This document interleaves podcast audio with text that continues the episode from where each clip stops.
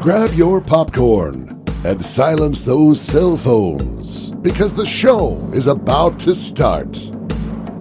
Rick and Nick Talk Flicks.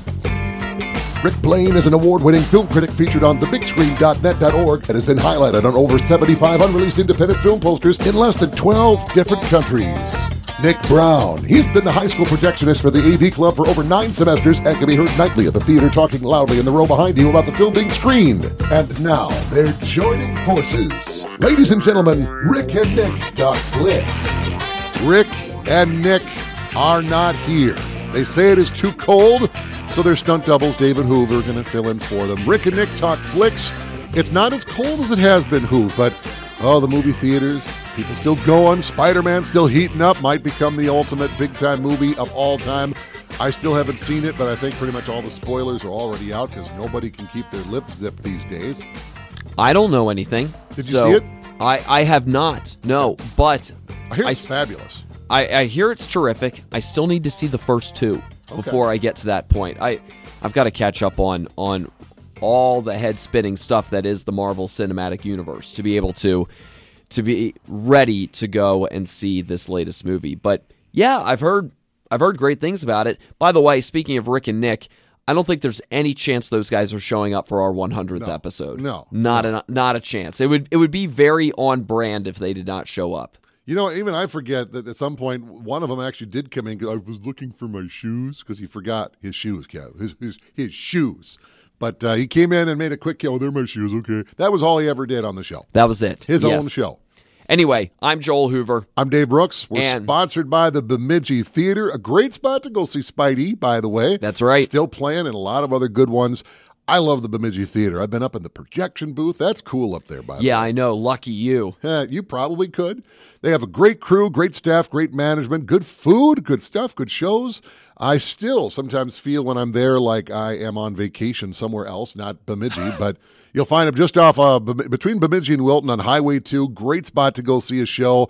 And when all the big movies start coming out again, you better be there. And if you can't go to the theater, you're not feeling like you're up to it just yet, pandemics are coming in. I completely understand. You can still support them, not necessarily by buying a ticket, but by getting your concessions there. I've gone and picked up all kinds of good candy and popcorn and goodies and then brought them back to the house and had movie night because they make more money from the snack bar than they do off the movie ticket prices. So support your local theaters, whatever that is. But we highly recommend the Bemidji Theater.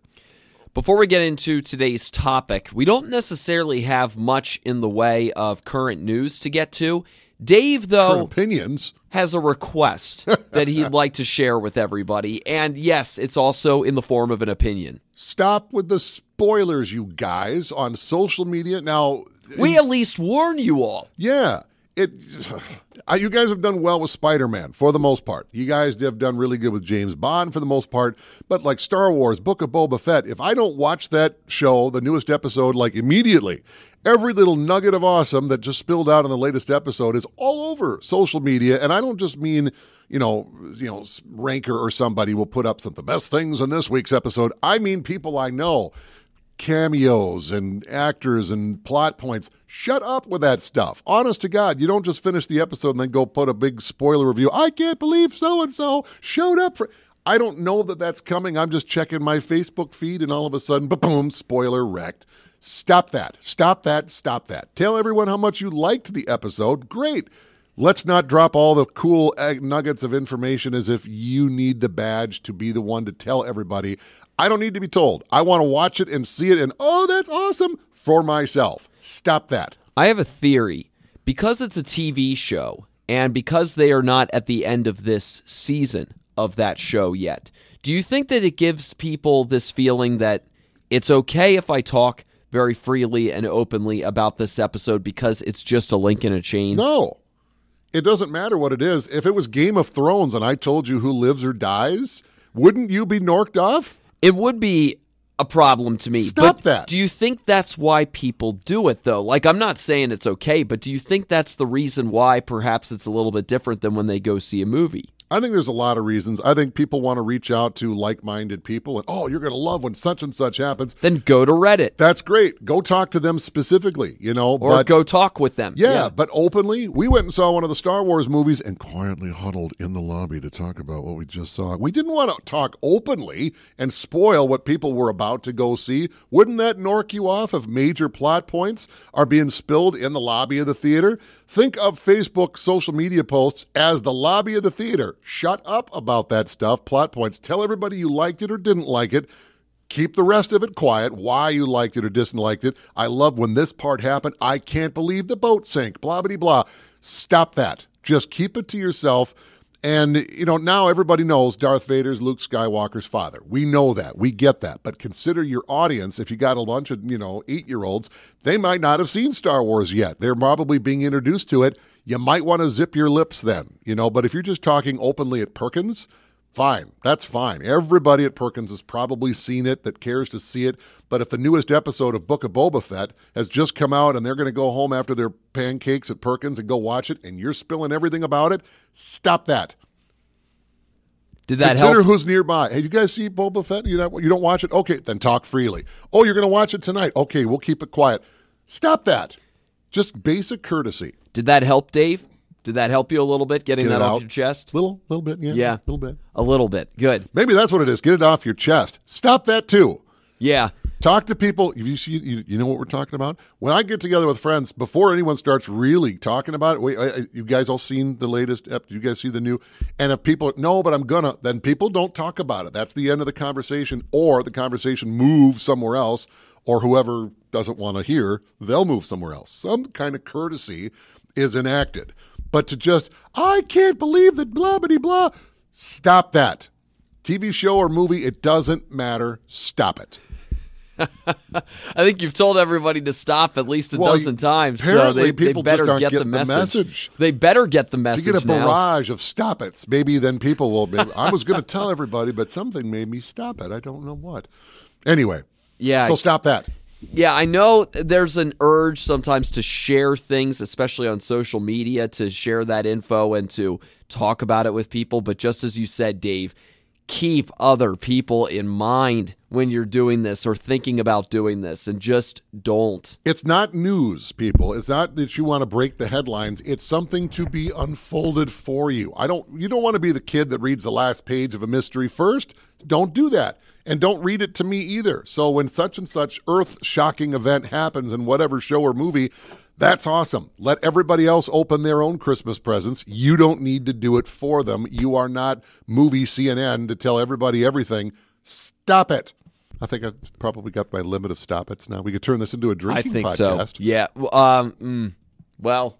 Coffee. It's the morning. All right, on we go. Now that you're feeling a little bit better, hopefully about things, or at least being able to get that to get that off your chest. Let's talk narrowly about history. And this is a podcast episode that might have spoilers in it. So, like we said about stopping it, if there's a certain biopic or historical movie uh, that you haven't seen that you're interested in, we might have it come up today and we might be spoiling events. However, being as that we're talking biopics, real life history, this is probably pretty much common knowledge just for the sake of world history or U.S. history or whatever.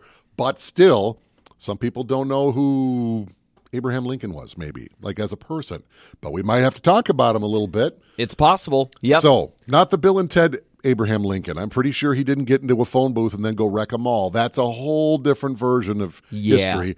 But there might be spoilers forthcoming. So we're just letting you know in advance, unlike some of those trolls on my Facebook feed, there could be spoilers. We will not stop it. We've warned you. So, biopics, or is it biopics? You know, when I brought the topic to you, Dave, and I, I had this idea for what we were going to discuss today, I used both Interchangeably. both tran- both both ways of describing it. I use I use both of the um both of the pronunciations for it because it, it's one of those words, one of those phrases that maybe you have seen before, maybe you, the listener, have have seen or heard before and gone, is that biopic? Is that biopic? Maybe you kind of know what it is too. Maybe you're not really totally familiar on what a biopic even is, but but we had a we had a laugh about you know how you even pronounce it beforehand because you said you've seen both. I saw an article on Esquire that was adamant that it's biopic because it's a biographical picture when it comes to the actual telling of the story. It's it's biographical. So even the pronunciation raises some questions. There are many questions that are raised about what a biopic is. I think it's the same debate over which side the toilet paper should hang on the toilet paper roll. Should it be toward the wall or toward Honestly, I don't care. I don't think it really matters. I think it's either either. Oh, I think it tomato. matters with the toilet paper. I think it's soda or pop. It depends on your background. I've I've heard you know cinematic scholars use both interchangeably. Biopic, biopic, either either, whichever you want to go with, you go with. And unless I'm you know presented with empirical evidence that it is one over the other and not by an opinion, then I'll make a stand. But otherwise, I don't care. I don't think it, I don't think it matters. You know what's cool though about biopics, Dave, is that we we've talked about some film genres during various episodes. We've talked about ones that have maybe kind of gone by the wayside, though you don't see as much anymore, like westerns, or ones that have been reworked or refashioned, like film noir. Biopics, biopics are making a comeback. Biopics, I don't think, are ever going to go away. They they are never going to go away. They've always been around, and I think they always will be because they're a chance to, on screen, tell the story of a person or a small group of people and to tell either the story of their life or the story of a chunk of their life. And we're, we're always compelled, uh, we're always fascinated and really compelled to to sort of see what this latest iteration of the telling of their life is. And especially in a movie sense where it's not like a biography or or even their autobiography in book form where you're kind of you're kind of getting it as it was. You're you're getting all of it sort of as it was. Cinematically, I think there is an expectation coming in that it's not maybe going to be completely, totally, fully as it happened and accurate in that sense because you're getting the Hollywood effect, quote unquote, that's getting put on this. But boy, is it compelling storytelling. And you are getting some pieces that, that truly did happen. Maybe you're not getting everything word by word, unless they kept a recording of their life on hand, but you're getting quite a bit of their life and you're getting it on screen in a very interesting story. Yeah, there's there's a lot of different kind of biopics, and is this actually a biopic? Is it not a biopic?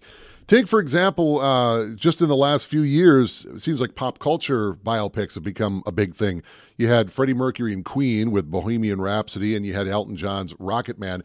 While Freddie Mercury's was much more grounded in reality and it was presented pretty much as factual, it left major parts out. But Rocket Man was much more about Elton John's life. It shows him as a young boy and works him pretty much up to the current day, but it's almost presented like a fantasy where even Elton John had said, look, this is a very accurate movie. How the way it's presented, however, all of it is true. I did do this, but I didn't do it while doing this at the same time. That didn't quite happen, but spiritually, everything in this movie is true. And I get that. That's fine. Putting, you know, merging 15 characters into one just to make it easier to follow. I have zero problems with that. You can't cover everything if you're going to cover the life of a, of a person because if they're 50 years old, you're going to cover 50 years in a two, two and a half hour span. How do you do that? You have to kind of combine things or something to make it work in a narrative. That's fine. And that's the kind of thing that if you really, really want to know the accurate story, read a book. You know, all of it will be presented in the book, maybe linear, maybe nonlinear, but that's the way it goes. So there are going to be adjustments as you would expect. But then Hoove and I got chit chatty about, and we'll talk a little bit more as we go through this, what constitutes a biopic, for example. And I brought up, I'll, I'll start with an example, and it's a character that's very accurate, but it's, and it won an Oscar for this role. Helen Mirren playing Queen Elizabeth in the movie called The Queen. And what the movie is really about is not Queen Elizabeth, it's about her dealing with the aftermath of the death of Princess Diana and realizing she and her monarchy might be a little bit out of step with the public culture. She did a great job in the role. She won an Oscar for the role. Even the Queen herself said she did a good job and invited Helen Mirren for lunch so the two queens could converse. But is it a biopic? You know, it is, but it isn't. It's much more about the circumstances and the events and one person trying to narrate it, but it leaves out so much of her life. And when you're talking the Queen of England from birth on, is all relevant. I mean, how she came to power and she was the youngest monarchy. Now she's the longest reigning monarchy in England, anyway. A lot of major things left out. Really, this whole movie takes place over the course of a month. So, yeah, it's a biopic of her reacting to stimulus around her during the course of a month, but is it a biopic? I'd say the ratio is much more historical event drama, less biopic. But can it be a biopic? Absolutely. And then there are others where it's all about the person and events that happened in history are more in the background, but it's much more about the person. So the debate can rage how much of a biopic it is, how much it isn't, but this historical person that was a real person and a great performance stands out because of dot dot dot. So we'll kind of sift through that as we go, and we're not going to disallow certain movies because we think it is or isn't a biopic but because it contains a very good performance of a historical figure. Yeah, so we're going to kind of broaden it a little bit for I'm, where we're going. I'm sure there are people who spend a lot more time in film theory than we do who maybe have created more of a distinction of biopics Sure. and have created a way to be able to categorize them because I think you could very easily split them into two different categories. One that is a bit more of a singular biopic where it's focusing on a very small section of this person's life, but the person is still at the center of the story. Like, for instance, with your story about the Queen and with that movie and that time frame. The Queen is at the center of the movie, right? You would say she is she's the central She's the title of the character. It's about her dealing with all this other stuff. Yeah, it's not like she's just a background character who's kind of like this this muse over it all. She's she's at the center of the story dealing with this event that's taking place.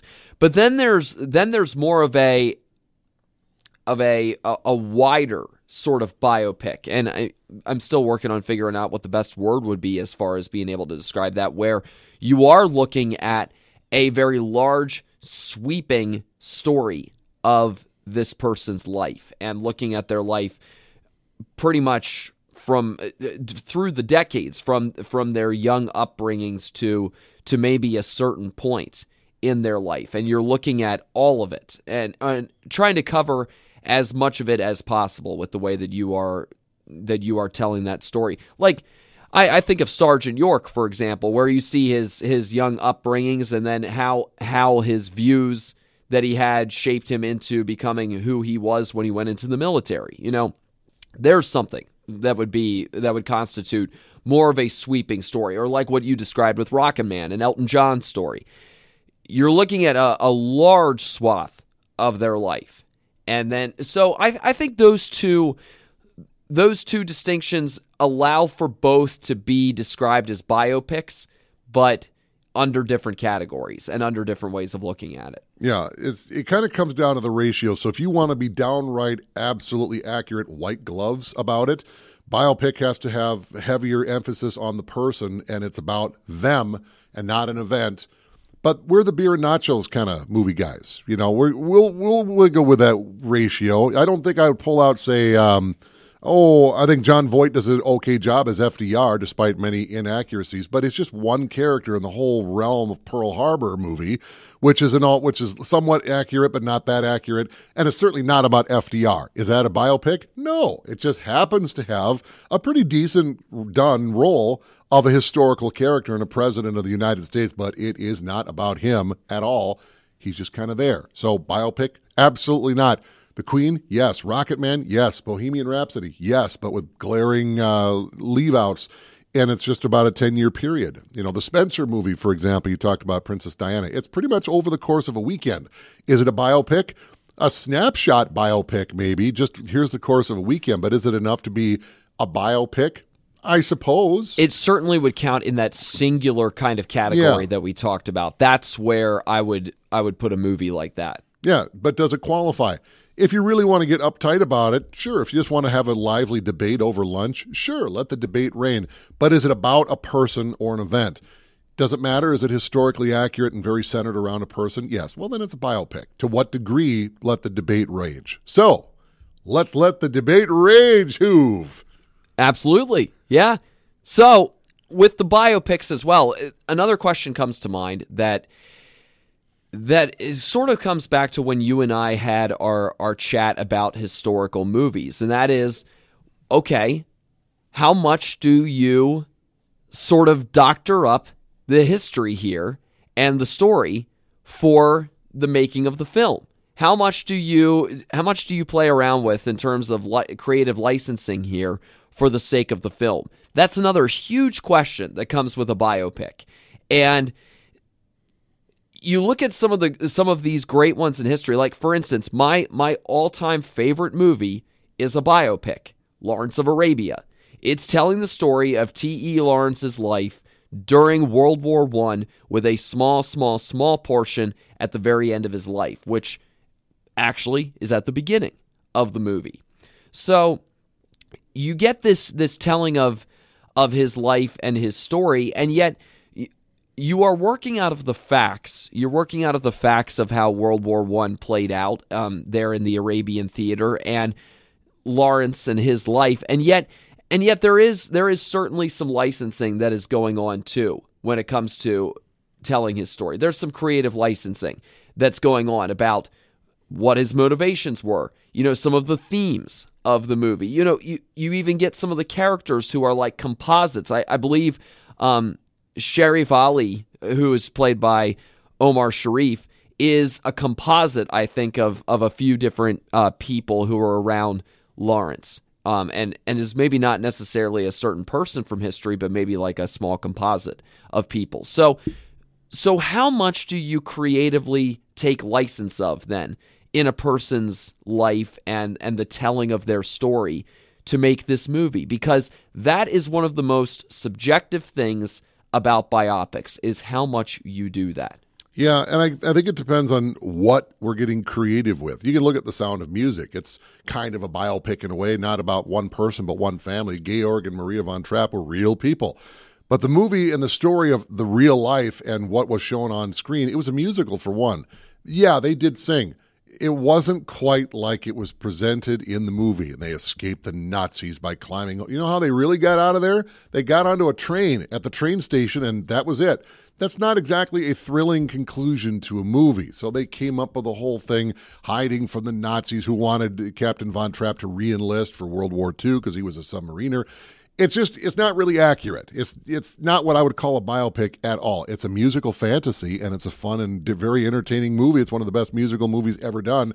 Is it a biopic? Is it even really all that historically accurate? Nope. I certainly wouldn't show it in school. But would I show Gladiator in school? Not that it's really a biopic. It's a biopic about a fictitious person that's kind of based on a couple of different people, but people in the background, like Commodus, for example, the you know the traitorous Caesar who kills his own father that's not exactly historically accurate, but the way that the culture is presented is very historically accurate. But that's, it's not a biopic. It's not a biopic. Not exactly. even close. That's that's a historical movie, and, and yet it's a it's a fictional telling within a historical time period that that you can that you can put specific you could put specific things into as far as like yeah that was at that time yeah that person was in that time and yet no, the the story is still a fictional one. It's about as accurate as Inglourious Basterds to World War II, as to what Gladiator is to you know Roman times. Yeah, there are things that are accurate, and then there's a whole no that didn't happen, and that's a big thing. Hitler wasn't blown up in a movie theater, and you know Commodus wasn't stabbed by a gladiator in the middle of his people. Now the whole you know Roman culture turned against him, basically cast him out and murdered him too. But it didn't happen like it did in the movie, not even close. This whole rivalry with the gladiator, it, no such thing happened. But the culture, yes. The Inglourious Basterds culture with World War II and things behind the scenes and the underground, yeah, that was real. But you got to take into account the factuality also as far as how factual it is. Is it uh, trying to combine things to make an easier narrative or is it using actual history as a background and then coming up with a whole other line of stuff that did not happen? Yeah, but it's more entertaining this way. Well, then you got to start pulling out the is it, is it not red pen and decide is it or is it not. You know what's really true though, Dave, as I'm I'm looking at a list of some of the best biopics of all time. we want to be entertained. Yeah. When we go to the movies, we we want to be entertained about the story that we see, and when it comes to when it comes to history related movies, I think I'm becoming in in some ways more forgiving of movies that do seek that entertainment factor. Because if you want if you want the history, if you want the true historical telling of of this person's life, of of all that they're about, you can read all about it on Wikipedia. You can read all about it. Well, hopefully they're accurate as far as whoever has updated Wikipedia. Sometimes. You can you can read all about it in their own words with their memoirs or with books that that are written about about that person. You can read their story. When we go to to the movies, I and I hope that people take this approach with historical films and with biopics in particular. We we are going there to be entertained. We're going there to to enjoy a good story, but hopefully it will prompt us reading more about whatever that story was that we just saw. For instance, here's here's a biopic from just a few years ago, Ford versus Ferrari, mm-hmm. which I went and saw and I loved. It was a great movie. It made me go and read more about the history behind the Ford versus Ferrari story and and the guys at the center of that film who are played by Matt Damon and Christian Bale in the movie itself. I looked up I, I went in and looked up more of the details regarding all that went into that and and wanted to learn more about it based on what I had seen there on the big screen and and suddenly realized hey a lot of what they portrayed, it truly actually did happen. That whole crossing the finish line at the same time thing, that wasn't just doctored up for the movie. That actually happened. There were actual politics behind that. There were actual reasons as far as some of these different things that were done there. Yeah, they they take some cinematic liberties to help further the story along, but there's also a lot of truthful things that are in there too. So you you see an interesting blend of that because of the simple truth that we want to be entertained when we go see a movie. Like Catch Me If You Can. You know, we're we're watching a, a guy in real guy. Yeah, a real guy and his life um, with uh, that's playing out there on, on screen, and yet um, with Frank Abagnale, like he he actually he's a real person but you're seeing it in a very cinematic way in this this really fun, breezy, enjoyable movie. But like, did he go through all of those experiences? Well, not quite in the way that they're presented there in the movie, but man, is it entertaining to see him with all of these flight attendants on his arm with Frank Sinatra's "Come Fly with Me" playing on. Uh, playing in the background as he's strolling through security and getting out of out of the reach of, of Tom Hanks we we enjoy seeing that, even if maybe it's taking some liberties with history. Spiritually, it's it's accurate, but it's not truly accurate. Accurate. Keep in mind, there's that line again. Biopics are not documentaries, but if something interests you, that wasn't true. Now go look a little deeper. Go look up more factual literature about Frank Abagnale. Did this actually happen as portrayed in the movie? Well, maybe not exactly like that. He didn't have an antagonistic love hate relationship with Tom Hanks's FBI character. That didn't happen. That's purely created for the movie. But some of the stuff he did is very close to the reality. Maybe the way it was presented is slightly off but it is in the spiritual way, like Elton John had said about his version. It it is true spiritually. Yes, I did pretend to be a pilot. Yes, I did do this. Yes, I did do that. Some of the techniques he used are shown in the movie, and now he does work for you know fraud agencies trying to pick out those that are doing what he did before. And now he runs some major companies. All that was shown at the end of the movie, and it's true. So, without going further down uh, the rabbit hole of what is and is not, shall we go down some good examples of uh, what we think are some good roles, biopic or historical with a bio character in it? Yeah, I think that sounds great. I mean, we've already done a little bit of that, I'd say, just by default of of having this discussion and going through it. So, yeah, let's let's dive in. Well, you know, on top of a lot of lists I saw was one that you already brought up, Lawrence of Arabia, true story, um, and not exactly accurate, but very, very entertaining, and that's a good one to watch.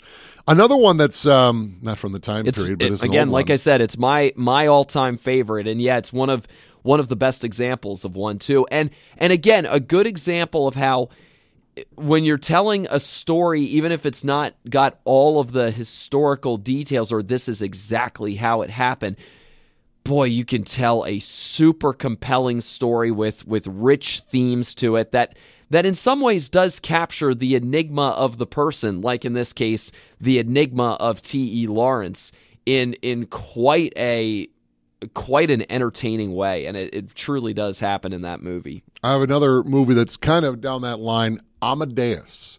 It won uh, Best Picture. Um, Tom Hulce plays Wolfgang Amadeus Mozart, world renowned composer, Yep. and he's still around. For a man that is, is celebrated today, the man died penniless. You know, he was given a pauper's funeral, and the way that the performance is done is spectacular. He comes across like a snobbish, you know, kid. Well, he kind of was. A lot of what comes across in the movie is accurate. Now, the whole rivalry with another Italian composer, that's just for the movie. But a lot of what is in the movie is, in fact, true. He was kind of like more of a, if, if there, there wasn't rock and roll back in that era, but as close as you could get to rock and roll, he was Elvis of his time. He really, really was. But he was immature and he just was kind of a pain in the butt. And, but then you hear this amazing music and you're just, I can't believe that that came from this idiot but that's exactly the way that it was. And uh, it's a great performance. Milos Forman directed it. Um, Tom Hulce and F. Murray Abraham are in it. Very good movie. It's long, a little dry, but it's very good. Won Best Picture, 1984, I think it was. Very well done. Exactly. Yeah, and very lavish as Yes. well. That movie. I've I've not seen Amadeus, but I've seen clips of it, and it's This is the very era very of powdered lavish. wigs and Oh, all yeah. of that. You know, yep. Well, one that came out a few years ago and was a huge, huge success, did extremely well in terms of the Academy Awards as well, was 12 Years a Slave. Yeah. And telling the story of Solomon Northup, who was kidnapped and kidnapped into slavery. Um, even though he was born a free man, was kidnapped into slavery um, during the, the slave era here in the United States, and telling his story in a very, I mean, it's it's a brutal story. It's but but it tells it, it tells that story and within the framework of of the horrors of slavery and what that looked like within the context of his own life and another a, a very powerful biopic with his story Yeah. There's another one where we talk about is it about the event? Is it about the person? I think this is one that's almost a 50 50, but I think they're inseparable. Is Schindler's List. Liam Neeson plays Oscar Schindler, and just a real quick uh, background he ran a factory in Nazi occupied Germany.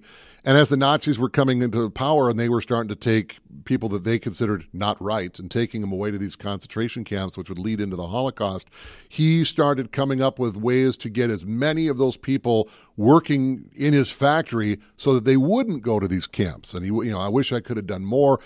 Is this about Oscar Schindler and Liam Neeson's great performance? Is this about what he did? They're both one and the same. You know, Oscar Schindler had a life prior to these events and he had a life after these events, but it's really these events that defined his life in a lot of ways. And so, is it a biopic? Yes. Is it more about historical stuff? Yes. It's almost 50 50, and you can't pull one away from the other.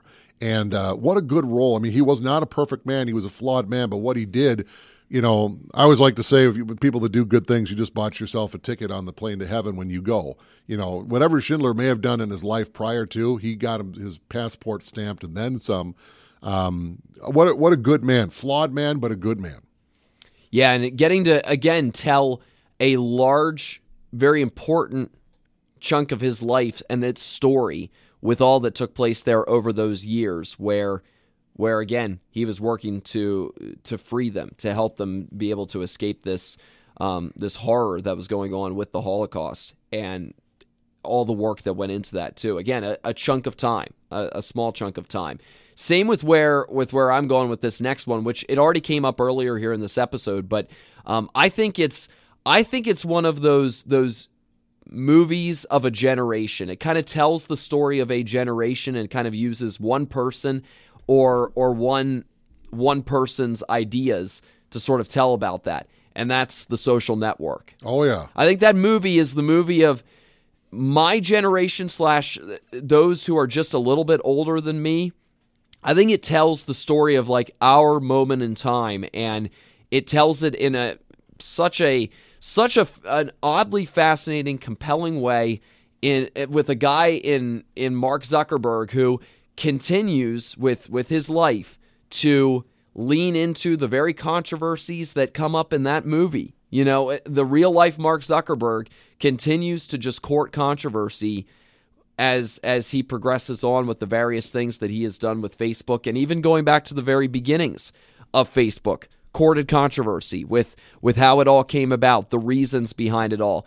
Was it all just over a girl I don't know if we can really say that that's for certain true but the the influences the reasons the all of those things and and the people the bridges burned along the way. You don't get to what 500 million friends without making a few enemies, I think was the tagline for the movie.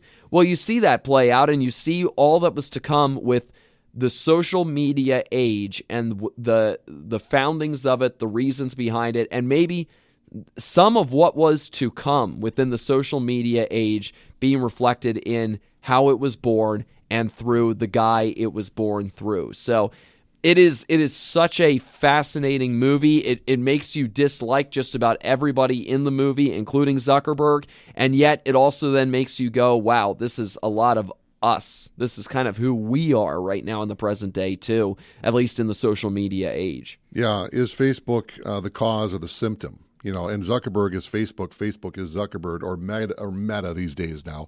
Uh, yeah, I really these day and age, there was a point where Facebook was a big part it just isn't anymore. It just isn't what it used to be. And even in my life, if I didn't have to use it for work, I probably wouldn't even be on Facebook anymore. I just, I don't generally like it, and I really dislike Zuckerberg. Um, there's no way he started all this over a girl because he'd have to care more about somebody else than himself. And no. Uh, yeah, but that's a really good example. Oh, it's just about as it's a, as much about him as it is anybody else oh. uh, and the company. But it's just it's not a good one. Let's go a different route because I got a bad taste in my mouth now thinking about that. Patton, World War II general. Yeah. George C. Scott did the role. It's not necessarily his life story, but it generally is about his World War II career. He was, if you could have a rock and roll general, you know, this was it. If you're tough as nails gym teacher was a U.S. general, it would have been George Patton. This man, uh, you got to read the story on him. Now, the movie is fairly accurate, as a matter of fact. Um, not entirely. If you really want to get a bio depiction of him in a military bio they're out there. The History Channel, I'm sure, will show stuff that's a lot more accurate. But the movie Patton, you're going to get a good sketch pencil, you know, sketching of who George Patton was. And he was one of the few generals that was truly respected on the other side, too. Oh, that's Patton coming? Oh, my goodness. This man is good. And the very beginning is an epic um, uh, monologue delivered to the troops by Patton in front of the big American flag, which is probably the big iconic image of this movie. And a lot of what he says is true. Some of it's not written up for the movie, but you get the the right feel for who George Patton is. And as good as he was, his superiors, like the president, the commander in chief, they hated him because he was going to do his own thing. But it's a great show, great movie, great performance. Uh, George C. Scott won the Oscar for the role. Um, Famously, did not accept it. Yeah, did not accept the. He won it, but he didn't accept it. So he pulled a Marlon Brando before Brando did the thing. So interesting.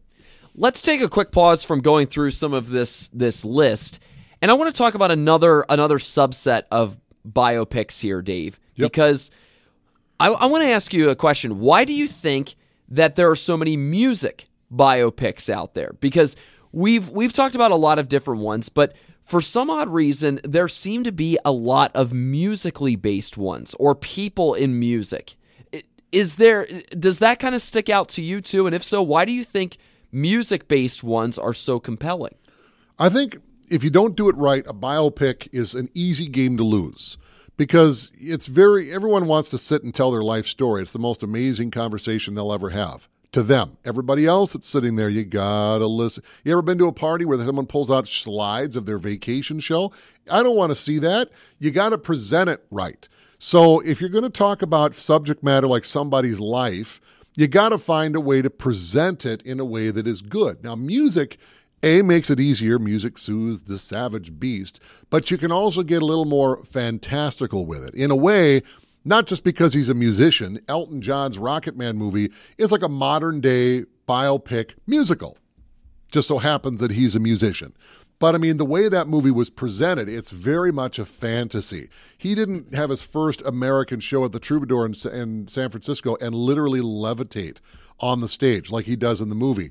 But it's to get across I felt like I was walking on air. So they show him walking on air. You know, it's done in a fantastical way. I'm sure the Von Trapp family didn't really do giant sing and dance numbers in the gazebo in the backyard, but it made for a good show and it's got some memorable moments that are set to music. I'm sure the children, when it was time to go to sleep at the end of the party, didn't do some song and dance routine as they marched up the stairs in military order, but it made for a better show. It tells something about their life, it tells something about their family. It t- and it makes a little easier a dark time and i'm sure you know west west european culture and the rise of world war ii and nazism and so forth it makes it a lot easier. It's sugar to help the medicine go down to use another musical reference for you.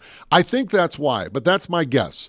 Um, between lawrence of arabia and others uh, I, that's what i think.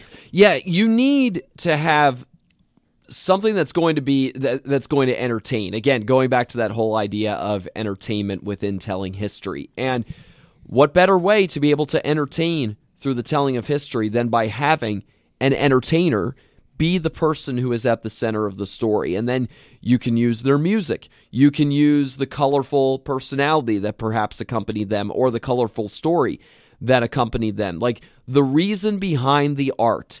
And with that in mind, when you're talking about an artist, even if it's a musical artist, you can get artistic in your telling of it. I, I think there's almost like this understanding that that's sort of allowed then. It's expected. I and think. expected. That's a that's a great way to put it. Demanded, maybe. Yeah, when you are looking at the artistic nature of their life and their work, then you can get artistic in the telling of it. Much like with Rocket Man. I mean, there, there's a prime example that, that you had brought up that again, if you're if you're going to get artistic in the telling of it, it's maybe more agreeable and acceptable because, hey, you're telling it about an artist. So you can get that way. And again, having those musical numbers to go with it too, like having having Freddie Mercury's big time performance at that at that huge concert. Live Aid. Yeah, Live Aid. Yeah.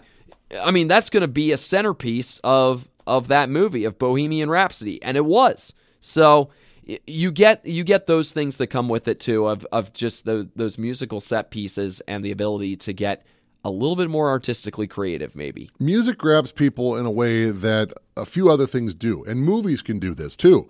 So when you get a movie and music together, I mean, come on, man. Some of the best songs you've ever heard were in some way, shape, or form connected to a movie because you get that imagery. And movies are, by their very design, manipulative. They want you to see from a perspective. You add music into that as well. It's just, it's nitro into the gas tank. It's just that much more. And boy, does it work good. Yeah, it really does. I, I when I look at these biopic lists, there have been a few that have said best biopic music movies of all time or music biopics, and I'm like, you know what? You could almost say, yeah, that's that's its own category. There's so many of them that are out there. There really are quite a few that exist. And again, with musical people, with with creative people, there's a compelling story to be told with them. I mean, Johnny Cash, Walk the Line. There's another one that comes to mind. You've got you've got a compelling figure at the center of your story. You've got music at the center of your story. Ray, Ray Charles, telling the story of his life. There you go. You've got a lot of compelling things that that stand at the center, and you've got the music to go with it. Yeah. And you had some great performances by those actors. Uh, Joaquin Phoenix, who played Johnny Cash in Walk the Line, uh, did his own singing. Uh, Jamie Foxx, who's also a musician as much as he is an actor, Yeah. did the singing for the movie Ray. Uh, you can really get fantastic with things like that. Even and we keep, I've noticed there's a recurring theme here. The Rocket Man keeps coming up. Uh, Taron Egerton, who plays Elton John, does his own singing in the movie, not trying to sound like Elton, just doing his own version. I can sing. I can't sing like Elton, but I'll just sing. And he does his best. But I think one of the reasons this is just kind of occurring to me as I'm saying this, so this is a moment of free consciousness here, is because I think it's a, a perfect example of what a biopic is. It's fantastical, so it's entertaining. And Elton John has had a very colorful, entertaining life, but it's warts and all. You don't get those movies like Evita, let's say, with Madonna, where it's all lavish. No, not everyone's life is marvelous. Elton was one of those guys who's, I'm not afraid to show it off the good, the bad, and the ugly, and show off the bad stuff. And he's done that before. It's in his book. He'd had kind of a documentary version that showed him warts and all before. So you're not covered in, pardon me, with all the BS. You've got straight up, this is what it was. Maybe done through a fantastical lens and prism, but here's me at my best. Here's me at my worst. Let me show myself ugly and in a bad way. Like and The Wolf of Wall Street? That's a whole different kind of thing. It looks bad, but they didn't realize it looked bad. Right. Yeah, I mean, and we all see it though with with a movie like that. That's another one that's come up on, on a lot of these biopic lists. Is is the Wolf of Wall Street and about all that took place there with with the stock market and and the guy at the center of all of that. Yeah, and and the craziness that that ensued and accompanied all of that. And you you kind of take it in and are like, "Oh my gosh, seriously?" But yeah, that's that's the other part of it too, Dave, is it like what do you do if the person is still alive and you're presenting all of this? I mean, we talked about the social network in that in that manner. Like if the person is still alive, it's really interesting to to see how they take they take on the history and how that person might react watching this story of their life get told about them on, on the big screen in this way. That that's another another interesting angle to consider with all of this. I'll give Zuckerberg some credit. He definitely rolled with the punches. He and Jesse Eisenberg both showed up on Saturday Night Live, both as Mark Zuckerberg. So uh, you can roll with it. But I mean, the people that are smart, you know it's out there. People know, people know. Roll with it. What are you going to do? Try to fight the raindrops rather than get other people? Where Elton was a producer on that movie, so he was very involved. And said, "Yeah, I don't care. Show it. I don't care. It's good." versus other people that will sue to get the production shut down. Even if it's true, it's not flattering, but it's true. Yeah. You know what I think is also compelling about biopics? People want to see how the actor or actors involved will portray the character or characters who are at the center of the story. They want to see how are they going to look as that person? How are they going to sound as that person? Like for instance, I, I brought up earlier that there's perhaps some debate on if The Darkest Hour is the is a biopic or not regarding Winston Churchill. But man, Gary Oldman as Winston Churchill, that was really crazy. I mean, seeing him seeing him become Winston Churchill and how much they had to change him with his look and the way that he sounded that doesn't look like Gary Oldman at all. No, you wouldn't. You wouldn't know it. it, it it's crazy watching him become a Daniel Day Lewis as as Lincoln. Watching him become Lincoln in a later stage in his presidency, looking older, considerably more grizzled compared to when he first took office. Man, it, it's it's really fascinating to watch people become that person. Like how accurate do they look as that person within the movie? It's interesting you brought up the sound and the look and the voice and everything because Daniel Day Lewis, and I don't really think that the movie Lincoln is what I would call a biopic. It's obviously got a very historical person, but the way he's portrayed, everybody wants to think of Lincoln as this fatherly, you know, statesman kind of. In reality, he was a backwoods hick and he kind of talked like the old Pepperidge Farm guy, you know. But a lot of people that were, you know, follow history say this is probably not what people think Lincoln sounds like, but it is probably what he sounded like. It's probably the way he acted. Everyone wants this full score and seven years ago. That wasn't him. It just wasn't him. But just because he's the forefathers, everyone believes that they are almost godly in stature. They're higher than any man can be. In some ways, sure. But in reality, they were men. They looked how they looked. They sounded like they sounded. People saw Daniel Day Lewis in that performance, and it was a split almost a polarization. They either loved it because he was up for the Oscar for that, or no, I didn't like the way he did the role. From what everyone that follows history that doesn't have anything to sell, that was actually pretty accurate to what the best we can get. But Lincoln sounded like the way his mannerisms were. Yeah, but that's not how he is in my mind. Well, but that's how he is. So sometimes biopics and I, like I said, I personally don't consider it a biopic. It's a biological, biographical recreation of a real historical character, but it's more about the passage of legislation and Lincoln's role in it than it is about Lincoln's life. Yeah. And so I don't really qualify it as a biopic, but it's a good performance in a historical drama. Spielberg directed it, but um, yeah, getting to get to the part of Lincoln talking like the Pepperidge Farm man kind of was a, was a barricade for some people that some people couldn't get by. It it's also interesting because sometimes we get caught up seeing the actor who plays the role, or maybe we see more of the actor than than we do the person. If it's like a vehicle for that actor to really to really stand out, and you don't think, oh, it's they've become that person, kind of in the the Gary Oldman mold um, of what he did. But you know, somebody who's done that really well, and in one of the movies, she did it at, in a biopic. The other, she did it in a movie that is it's not a biopic. It's it's a fictional tale within a point in history, but Margot Robbie has been really good at that. Whether it was in I Tonya with playing Tonya Harding and taking that on, which she got rave reviews for, or even when she plays Sharon Tate in Once Upon a Time in Hollywood, which again is a fictional story, that's no biopic.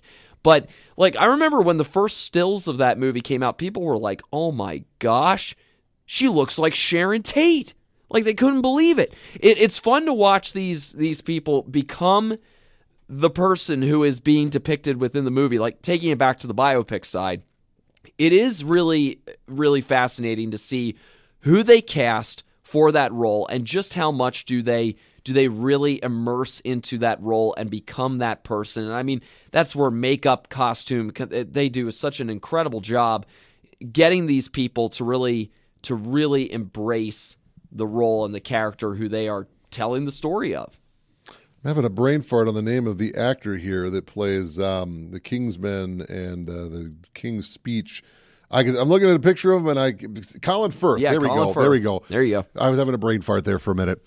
It's a perfect example of the perfectly cast actor. I've heard talk that in the past when they were looking to hire the new James Bond, and I'm talking when they ultimately got Daniel Craig, Colin Firth was on the list. I don't see that because yes, it's been shown that he could do a good Bond. I mean, he kind of does a knockoff of Bond in a way in The Kingsman. But when they cast him as King George VI in The King's Speech, I always think of him as very British and very stiff upper lip and so on and so forth. He nails that role because it almost seems like he's kind of not playing a role. He's almost playing a version of himself, you feel like, but you just don't know Colin Firth enough as a person he kind of sticks out as Bridget Jones' Diary. He's kind of straight laced, but then he'll take a turn on you and do something else. But when you're looking at The King's Speech, for example, uh, here's a great example of what I think is a biopic. It's not about the situations that he's in, but it is. It's in the background, but it's much more about him, and in specific about him kind of coming to terms with being the king his father was the king, and of course his older brother was next in line to the throne, but he had to abdicate the throne. So now the reluctant prince who didn't really want to be king, but was probably the best choice to become king, becomes king but doesn't feel comfortable in the role. Plus, he's got the stutter and he's got to go and hang out with a speech therapist and figure it out. Plus, you've got his daughter, who's the reigning queen of England right now. Um, and his role in history and all of this, you're looking a much closer version of a link in this British monarchy chain, King George VI. It was a great role. It was a great movie, by the way. For those that have not seen it, ah, a little stuffy. Give it a try if you haven't seen The King's Speech. It's really, really good. And while it is very much a snapshot in time that's probably, I don't know, a couple years worth in length, as far as chronolo- chronologically speaking, something like that, um, it's very much about the man. It's very much about trying to find your place to fit into all of this around you and making it your own.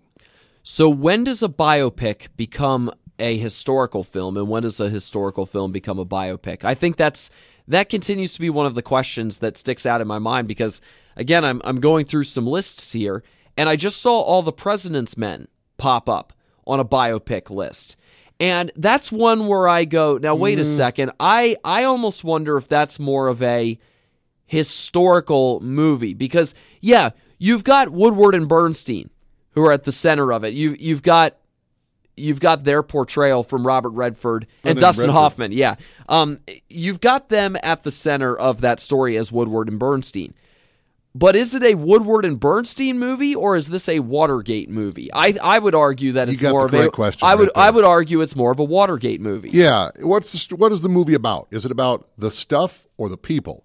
And the, the I mean, Woodward people. and Bernstein are definitely at the center oh, of yeah. that movie. But, but it's about them as reporters uncovering the truth and following the money more than it is about, what was his girlfriend's name? What was his wife's name? Where did he grow up? Is any of that stuff in the movie at all? Is it about their daily lives and their daily routine and how they wrestled with it and the challenges as men they felt? That might be a biopic. That's not present in the movie. Now, this is based on a book, which was almost written as Watergate unfolded, as a matter of fact.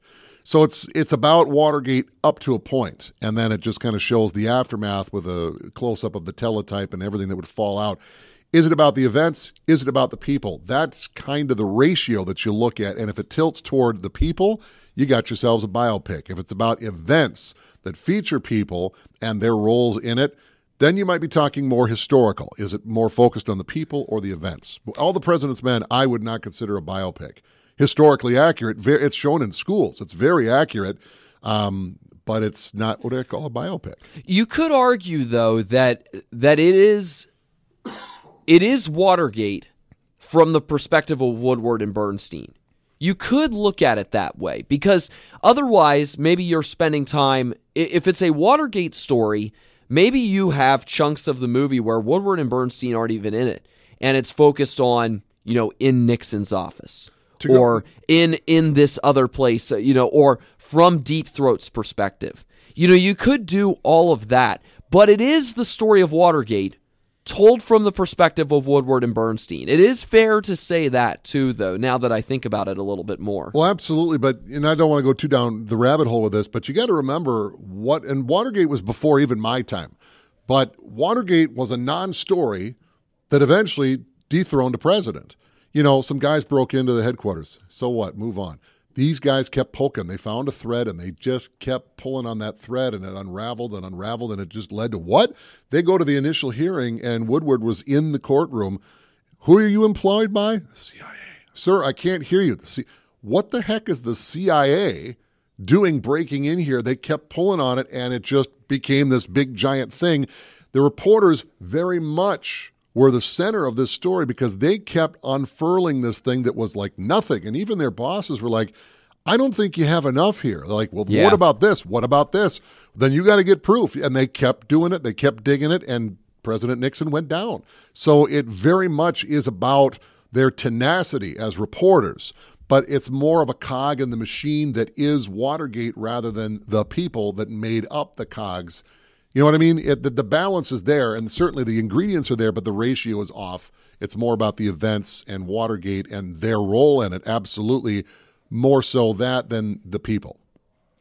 Anything else to add on the topic? I think that's a good way to bookend it because it's it's proof that with biopics there's there's I think some really good debate that comes with them as far as what constitutes a biopic. But the bottom line though too is I, I love that with telling the story of, of historical events, uh, we're going to be able to do that for pretty much as long as as long as movies exist. We're we're going to be able to do that. This is a genre that's never totally going to go away and that you can present in so many different ways. If you want to present it in as far as cut and dry history, you can do that. If you present it in terms of making it very cinematic, I think I, I've become at least I have become more understanding of that that's sort of how it's done and that's that's how you do it. Although if you want the facts you might want to look into those for yourself. Don't just go off the movie and say these are the facts right here because the movie is here to entertain and to tell a story. I think there's two masters to serve when you're talking about a biopic or anything historical is you were there, you saw it, you are aware of it, but it, it's not flesh and blood. It's not flesh and blood. You need to give it some sort of life, give it some color. So, presidents of the United States, for example, generally, from what we see, they show up at a podium, they talk, they move on. They talk to address the nation, or they're doing the State of the Union, and that's generally how you see your presidents. Now, your social media and the now and here changes that a little bit. But generally, that's how you look at your presidents. So when you see behind the scenes and them talking to advisors in the Oval Office and it's kind of an unvarnished look or something, it brings color to something that actually happened. And so it makes it a little more lively for things that you may have lived through. And the other master is I'm completely unaware. I wasn't around for JFK, for example, but I'll see a movie like 13 Days about the Cuban Missile Crisis. That's interesting. And I didn't know that much initially about what went on with the Kennedy administration and the Cuban Missile Crisis. That was a really good movie. Now, how accurate is it? Makes you kind of want to look and dig a little deeper. And it turns out that movie was very accurate. Well, I'm very interested to learn more. So you either, it's your gateway to learning about events or people, or you're already aware of the factualities. Now it makes it more realistic and it's more about the person. I think it's or about the entertainment. Yeah, it's entertainment. It. Yeah. yeah, that's the hook. So if you want to come in and learn more about the facts, that's beyond the hook. But if they can get you with a good performance, who was Winston Churchill? Who's Gary Oldman? Now it's a place to start. Rick and Nick Talk Flicks is sponsored by the Bemidji Theater, located on Highway 2, just down from the airport. And we love having them as a sponsor for the podcast. Anything else to add, Dave? I, I think this has been a lot of fun getting to, to go through this this sort of slice off the historical drama category of movies, and it's a big slice off of that it's fun when you not just enjoy a movie or a series of movies, but you have something more to talk about it. You know, if Hoover and I were going to sit down and have uh, lunch together, we'd be spitting food as we are yelling back, "Oh no, you can't! You got to be kidding me! You thought such and such was such and such." And that makes it kind of fun. It's all done in fun, and it's more about sharing a passion for the movies in and of themselves or specific movies.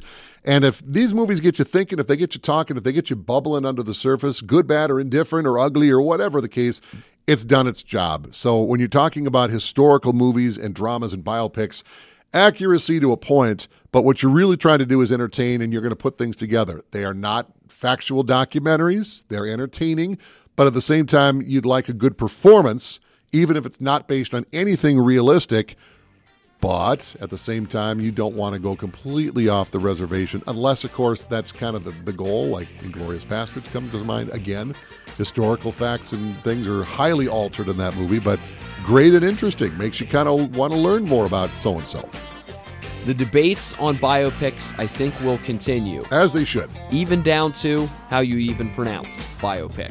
Biopic. Exactly. Biopic sounds like something your doctor will do when he takes a slice of something. Biopsy. I know. Yeah, it kind it kind of does. Kind of a historical biopsy. That's what we can call these. I guess so, to an extent. Yeah. All right. I'm Joel Hoover. I'm Dave Brooks. And we will see you at the movies.